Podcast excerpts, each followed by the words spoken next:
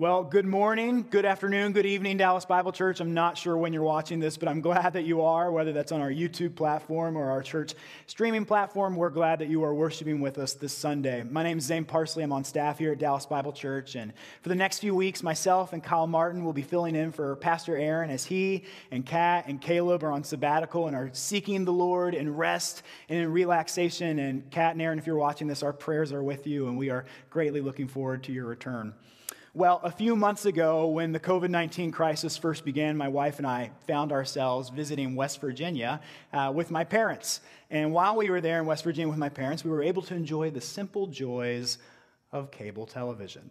Now, for many of you, that may not seem like a big deal, but we're millennials, so that means we don't pay for cable TV. We use streaming services and instead pay for that. So while we were watching cable TV, we were reminded of the joys of commercials. You guys remember commercials, right? And I don't know if you all remember this or not, but in the first two weeks of COVID, there was a really like kind of strange anomaly going on with commercials. There was a huge disconnect as we watched them. So there'd be like, people spending their Capital One card at a crowded coffee shop or having a party at their friend's house with their wide brimmed hats. And every time Tori and I would watch these ads, we'd think, ugh, that's not right. You're supposed to be separating from each other. You're not supposed to be at a crowded coffee shop. And then about two weeks later, I guess this is how long it takes for an ad campaign to get launched. All the commercials began to look the exact same. Do you guys remember that? You would have like these cuts of families social distancing together in their kitchen or on the couch playing games or on a Zoom call, and you'd have this dramatic music come over it with the piano. And you'd have a, a narrator and a voice that would come through and he'd say, In these trying times. You guys remember that? It was in every email too. In these trying times, in these unprecedented times, Pringles is here for you. Oh, okay, great. In these trying times, Hanes Underwear is here for you. We're going to make it together. And so I'm watching these commercials and I'm reading these emails from any company I've ever subscribed to, and they keep talking about these unprecedented times. And one phrase they kept using time and time again, and you've probably seen it in a ubiquitous way over the past four months, is the phrase new normal. You've heard that, right? In this new normal in this new normal. And I'm sitting here and I'm holding my then three month old son, and I'm thinking, my goodness, yeah, this is a new normal. Because in the period of the past year, everything has changed for my family. This 16 pound disruption who cries through the night has reorganized everything about our lives. And yes, that's true societally. I mean, the fact that you're watching this as you are, I'm like in your living room, I'm on your tablet, I'm in your phone, that's different. That's new. That's unprecedented. This is a new normal. And you can see that just in how you're watching me right now. And that's true in a society, but it's also true on a personal level, especially for me and my family. Our life has changed dramatically. And as I'm praying and thinking through that phrase, new normal, I'm realizing how many of us are in that same place. What does it look like to follow Jesus when everything has changed? I'm not just talking about COVID. I'm not just talking about Sunday mornings. I'm talking about in your life when things have been turned upside down, how do you follow Jesus in a new normal? For some of you, that may be a new marriage. For others, it may be the end of an old marriage.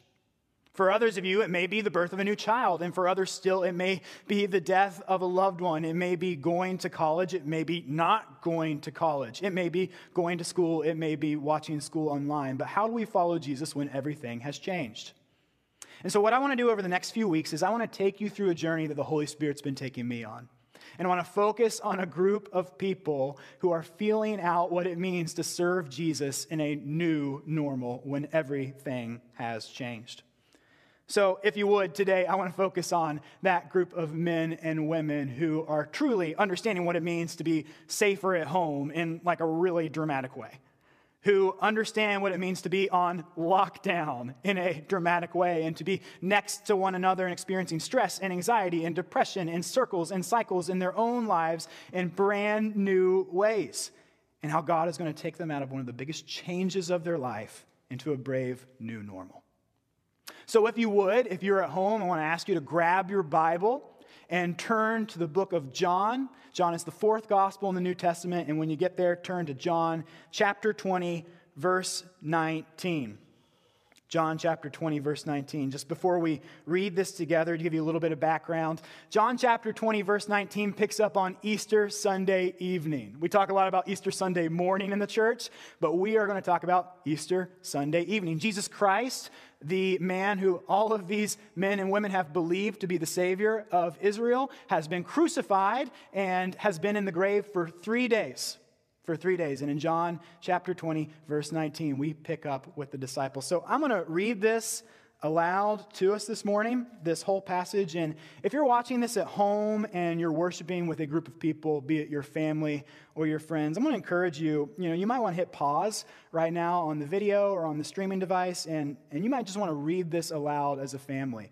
Um, the passage is John 19, and, and, just read, or sorry, John 20, verse 19, and just read through the end of the chapter. So if you want to pause and read that together, I'll give you time to do that now, and then you can pick up with me afterwards. For those who want to read it with me, uh, we will read it together.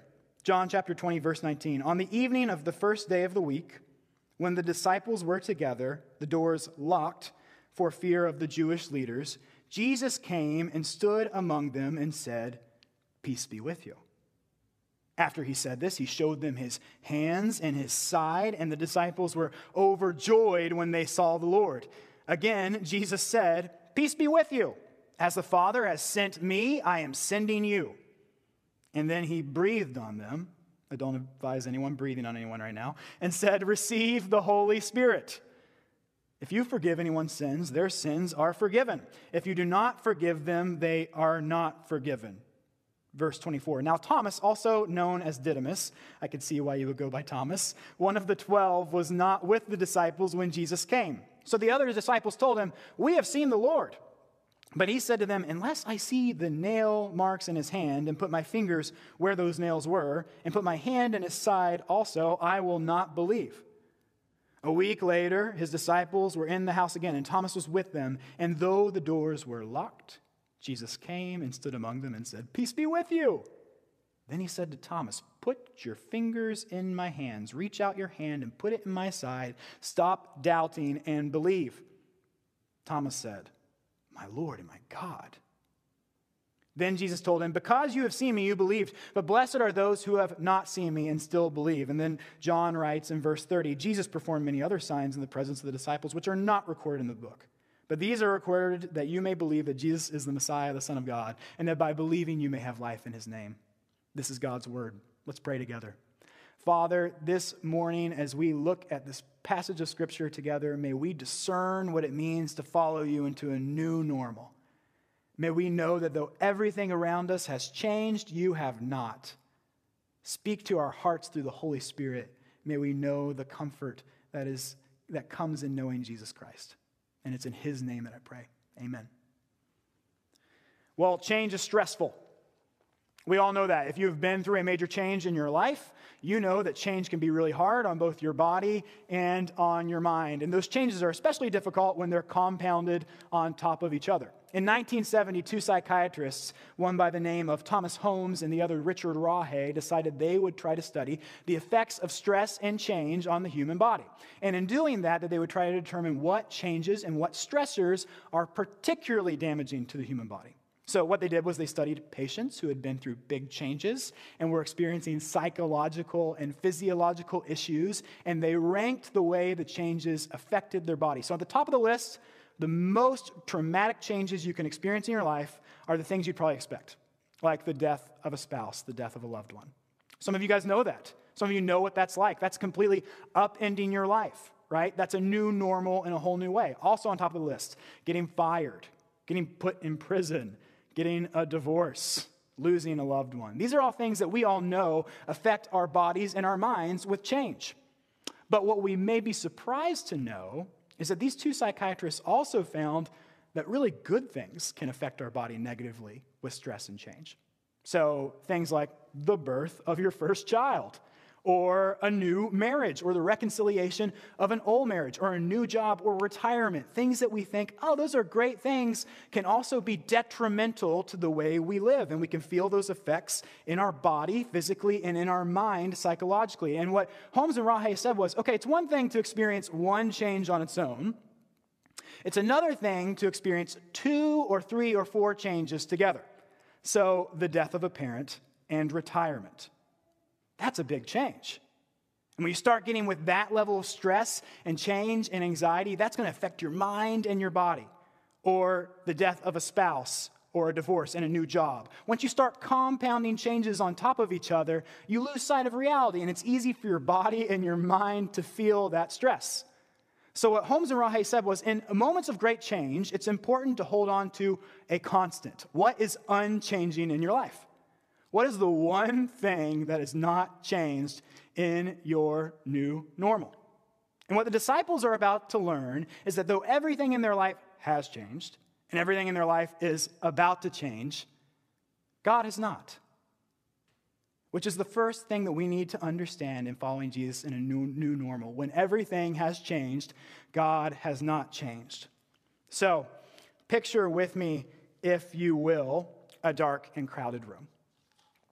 It's sundown on the evening of Sunday. It's been three days since the most traumatic event of your life has taken place. The thing that you have followed for the next or the last three years of your life, your livelihood, your joy, your source of hope has been taken from you, brutally and publicly murdered, and your entire life has been turned upside down. So for Friday, Saturday, Sunday, you have sat inside a locked room in the dark and you have considered what's next?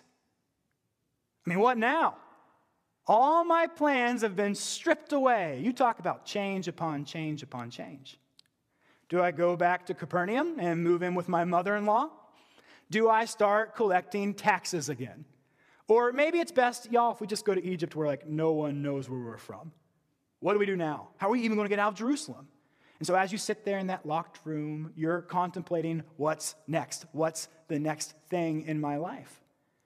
And of course, there's been weird rumors floating around. I mean, you heard that someone stole the body, which, like, why would anyone steal Jesus' body? And then there's that weird thing that Mary Magdalene said, but I mean, who believes a lady anyway, about how she saw him. And so you're thinking about all those things when all of a sudden, out of that darkness and gloom, a voice speaks, Peace be with you. And you know that voice. That voice has been a constant for three years. And he says, Peace be with you. And he shows you his hands and he shows you his side. And that's the first thing he does. Now, I remember when I was a kid, I would listen to this story and I would always think, that's kind of a weird thing to do. Like just like showing your wounds off to people all of a sudden. And, and I remember thinking, even as a child, and I still contemplate this and ask this, is why would he want to keep those wounds? I mean, he's Jesus Christ. He's the glorified Son of God in his new resurrected body. If I was choosing a glorified body and the Father said, All right, time to get at it, let's do a resurrection, let's go, I'd say, Hey, give me, a, uh, give me the, the Tom Selleck. Like, put six inches on top, bigger jaw, bigger arms. I'm not going to choose a bloody, scarred up body, but Jesus does. And he does it for a specific reason. When Jesus shows the disciples his scars and lets them hear his voice, he's showing them that though everything has changed, he is not. He remains the same Jesus. He is the same resurrected Lord that they knew before. The scars have not changed. And I think it's important for us to enter in what that would actually be like. This man was nailed to a cross just days prior. These are bloody wounds.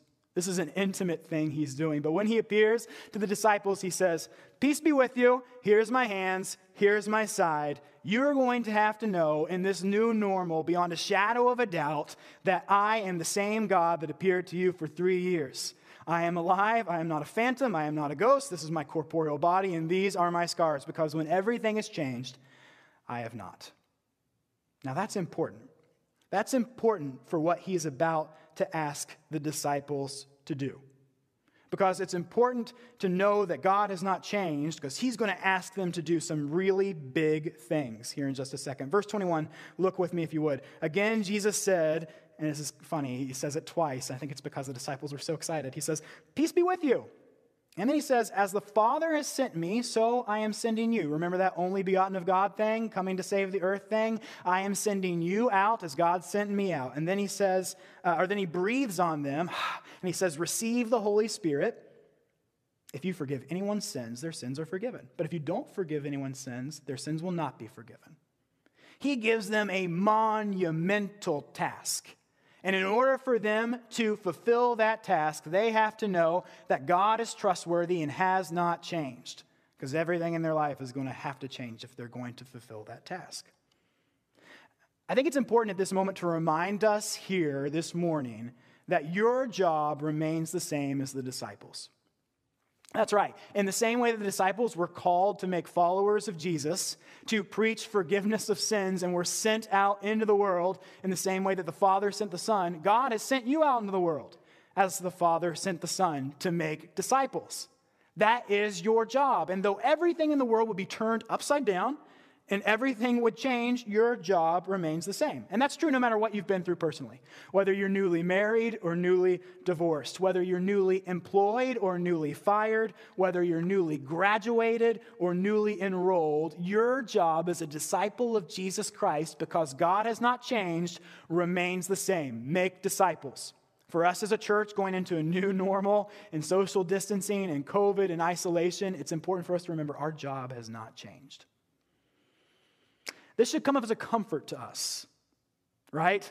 No, no matter what the Dallas COVID totals are tomorrow afternoon in Dallas County, or no matter what RISD's social distancing school policy is going to be, or no matter what the election results in our November, our job as the Church of Jesus Christ has remained the same for the past 2,000 years. Make disciples. Make disciples. And so when Jesus shows his scars, he's saying, in order to do that big thing, you are going to have to believe a big thing. You're going to have to believe that I haven't changed. You're going to have to believe that I'm trustworthy. And stop for a second and realize what those hurdles of belief would be like for the disciples. Okay, so against all common knowledge and all physical evidence, this man that they just saw nailed up to a cross is alive. And Jesus is asking them to believe that. And then, against all conventional wisdom of their religion in which they were raised in, he's asking them to believe that a man has the power to forgive sins. Will you believe that? Those are huge hurdles to overcome. And because the disciples can see him with their eyes, see his scars, see his side, they know that that's an easy thing for them to believe. And I remember reading this passage as a kid and as a teenager and even today and thinking, oh boy, that's easy for the disciples. They saw Jesus with their eyes. That'd be really easy for us to believe that God hasn't changed if we could see him with our eyes in times of great change.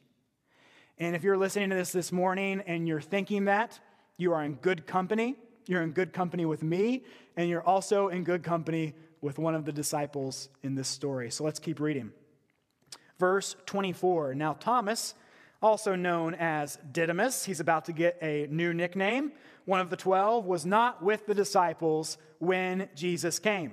Great time to step out for a cigarette, Thomas. So the other disciples told him, We have seen the Lord. He doesn't believe that. He says to them, Unless I see the nail marks in his hands and put my finger where those nails are and put my hand into his side, I'm never going to believe.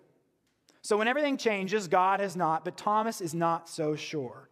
He hasn't seen the same things that the other disciples have seen. He, he's seen him nailed on the cross, but he hasn't seen the nail marks in his hands.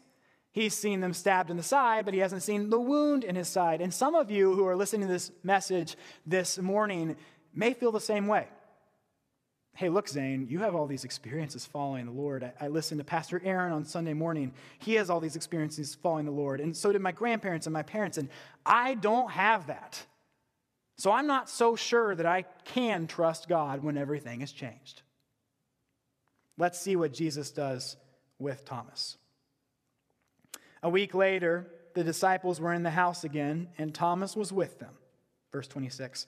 Though the doors were locked, and I just want to stop here real quick and notice this. It's not just Thomas who's having problems with doubts. The, lock, the doors are still locked, even though the disciples have been sent out. It's really easy. It's a very high possibility it happens to everyone to believe that Jesus Christ is risen from the grave and yet still live like he's dead. That's what the disciples are doing. So, though the doors are locked, Jesus came and stood among them and said, Peace be with you. Does that sound familiar? Then he turns to Thomas and he says, Put your finger here. Reach out your hands and put them into my side. Stop doubting and believe. And here Thomas is confronted with a choice. Jesus looks across the room. He says, Come here, touch me, feel me, stop doubting and believe. Which raises the question when everything changes, God has not. So when everything changes, are you going to choose faith? Are you going to choose faith? So, right now in your personal life, as you go from one old reality to a new reality, are you going to choose faith in Jesus Christ? And I use that word choice very intentionally. Choosing faith is a choice. I think a lot of times in church we think of faith as like as this thing that we know in our brain. I know beyond a shadow of a doubt Jesus is alive, or something that we understand. And, and I just want to tell you all right now, faith is a choice. It's not the same thing as knowing. It's not the same thing as guessing. It's not the same thing as hedging our bets and choosing the most likely option. Faith is a choice that's dependent on relationship, which means do you know Jesus to be trustworthy and are you willing to place your faith in him? Now, a lot of you guys have heard my personal story before about my journey in faith. And I've talked about it before on Sunday mornings. I've led workshops in it on Sunday afternoons. I've talked to kids about it a lot because my personal story and my personal journey of faith has been one that's been riddled with doubts. I can remember as a kid, preachers standing up and saying, um, You've got to know that you know that you know that Jesus is alive. Have you guys ever heard that? And I understand the meaning behind it, but to me, it scared me to death because I thought, well, I don't know if I know. I have some real concerns. How do we know God is saying the truth in His Word? How do I know that God is with me? How do I know that Jesus is alive? And so I really struggled with my life and my faith and my doubt for many years of my life. Until at one point, God confronted me with a choice. And He said, Zane, I'm asking you to choose if I'm alive or not. Are you going to choose to believe that? And that's how faith works. Faith is choosing to trust God even when other things may suggest otherwise. And some of you guys listening to this right now may really sympathize with that, especially if you're in a time of great change in your life. You may sympathize with the idea of, I don't know if I can trust God. I just, I'm not sure right now, Zane. I'm not sure if I can trust God. In which I want to point out to you what Jesus does to Thomas when he does the same thing. Jesus, in talking to Thomas, who doubts his resurrection, says what? He says, Thomas, come closer. You see my hands? Put your fingers there. You see my side? Put your hand there. And maybe that's the word you need to hear this morning. In a world of six feet and don't touch me, Jesus is inviting you to come closer and touch him. If you're struggling in your faith, if you're struggling to believe God as you go into a brave new normal of trusting Jesus Christ, if you're struggling to make that decision to choose faith, I would invite you to do the same thing as Thomas, which is step in close to Jesus. He is so gentle with Thomas here. He is so understanding to him, and he is to you. Jesus knows you, he loves you, and he's gentle and patient. Now, all of, all of these moments in Thomas's life have led to this one moment where he is asked to trust Jesus. And Jesus says, Will you trust me? And what does Thomas say? Well, look at verse 28. Thomas says to him, he turns and he says, What's his reply? He says, My Lord and my God. Y'all, Thomas just said it. At, at this point in the biblical narrative, Thomas is the only one beyond perhaps Mary Magdalene, and she's crazy anyway, right? He's the only one to say, This man is God. And we call him a doubter. My Lord and my God. In a new normal, Thomas has chosen faith. He's chosen to believe that God has not changed. And John doesn't stop with Thomas here. I really like what John does in his gospel because it's almost like he's breaking the fourth wall. It's like he's looking at the camera and he's winking. Because what he goes on to say next, he, he quotes Jesus. He says, Hey, Thomas, because you've seen me, you've believed. Blessed are those who have not seen me, you and me, and have believed. And then John, as if writing to us all, says, Jesus performed many other signs in the presence of his disciples, which are not recorded in this book, but these are written that you, you and me, may believe that Jesus Christ is the Messiah, the Son of God, and that by believing you may have life in his name. So John comes to us and he says, Here's the evidence. I've taken you through his life. In the beginning was the Word, and the Word was God, and the Word was with God. Nicodemus, you must be born again if you would like to be saved. Go and tell the disciples and Peter, my Lord and my God. And John has taken us through all of that, and he turns to the audience and he says, Now, what are you going to do with this? In your new reality, what are you going to do with this? Are you going to trust yet again, or for the first time, that Jesus is the Messiah, the Son of God? So, what do I have for you this morning? I have a simple task, and that's this. As you move into a new stage of your life, whatever that looks like, however scary that may be, I'm going to ask you to double down and ask yourself Do I believe that Jesus is the risen Son of God? And to do that, here's what I ask us to do as a church. I'm going to be doing this with you this week. Find a quiet spot for 10 or 15 minutes sometime this week and sit down and open your Bible and really ask yourself Do I believe this? Now, for some of you, that will be easy. Some of you have been walking with Jesus for a really long time, and you can answer right off the top of your dome Yes, of course. Of course, I believe Jesus is the Son of God. Of course, I'm willing to follow him into a new normal. This is going to be my changeless reality in a time of great change. If that's you, and you don't even have to think about it, I'm going to encourage you to slow down. Slow down. Take inventory of your life. Am I living like this? Am I willing to live like this, like Jesus is alive? So, for some of you, that'll be an easy question to answer in your quiet 10 minutes. For others of you, it will be really hard. And for those of you who that's a hard question to answer, man, I don't know if I trust Jesus. I don't know if I've ever trusted Jesus. Then, what I want you to do is, I also want you to slow down and I want you to go closer to Him. Come to Him with your doubts, come to Him with your questions, with the things that have been traumatic and new in your life. Come to Jesus with those, see his hands in his side, and just spend time with him. Just spend time with him. So, for some of you, that will be really easy. Do I believe this? For some of you, that will be really hard. Do I believe this? And for others of you, that will be brand new if you take 10 minutes this week and ask, Do I believe that Jesus is alive? And if that's you, praise God. You know, and I, I just want to turn to the kids in particular right now who are watching this, because I have this conversation with you kids all the time. Your faith is not the same as your parents' faith. At some point in your life, you're going to have to stop and ask yourself the question Do I believe that Jesus is God's Son, and am I willing to make him my Lord? So I just want to ask you this week, kids, make that decision and then come to your parents and tell them. And it may be that that's the time we celebrate in baptism. That maybe that's the time that we celebrate new life in Jesus Christ. So that's what I have for you this week. I want you to just sit, be quiet, and like Thomas, ask yourself Do I believe in a new normal that God has not changed? And am I choosing to place my faith in Him?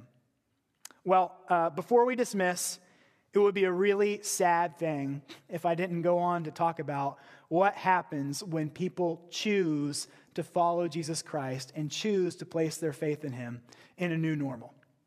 So I'm going to show you a slide. This is a map of India, and you can see down in the far south of India, there's a region that's highlighted called Kerala.